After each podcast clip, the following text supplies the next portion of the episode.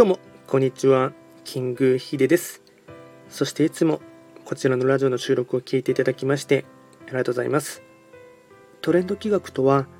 トレンドと企画を掛け合わせました造語でありまして、主には旧世企画とトレンド、流行、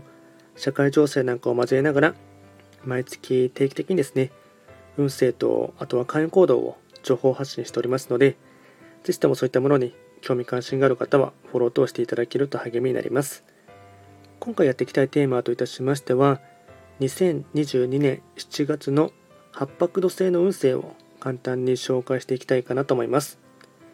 ただし、7月と言いましても、気学の場合、暦は旧暦で見ていきますので、具体的な日数で言いますと、7月7日から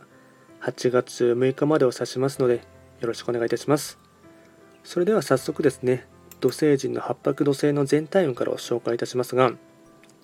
全体運といたしましては、星5段階中、星は3つになります。ではですね、ポイントを4つですね、まとめていきますが、まずは1つ目、成果が出てきて精神的に安心感や余裕が生まれる。2つ目、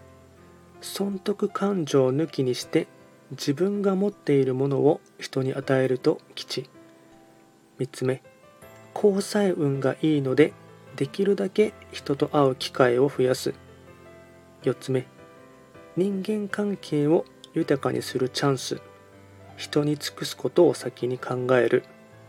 総じて人生の秘訣は与えること。これがとても大事なポイントとなっていきます。あとですね、開運行動も4つですね、紹介いたしますが、まずは開運行動の1つ目、食事をご馳走する。2つ目、いろんな人とコミュニケーションをとる。ユーモアや笑いは大事。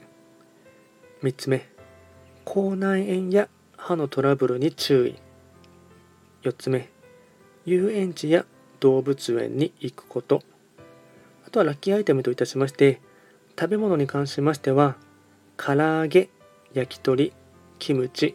かき氷ビールこれがラッキーフードになってきます。あとはラッキーカラーに関しましてはオレンジピンクベージュ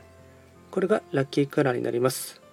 あとですねこちらより詳しい内容のものに関しましては YouTube ですでに八白土星の7月の運勢はですね動画アップしておりますのでぜひともそちらもですね、参照していただければなと思います。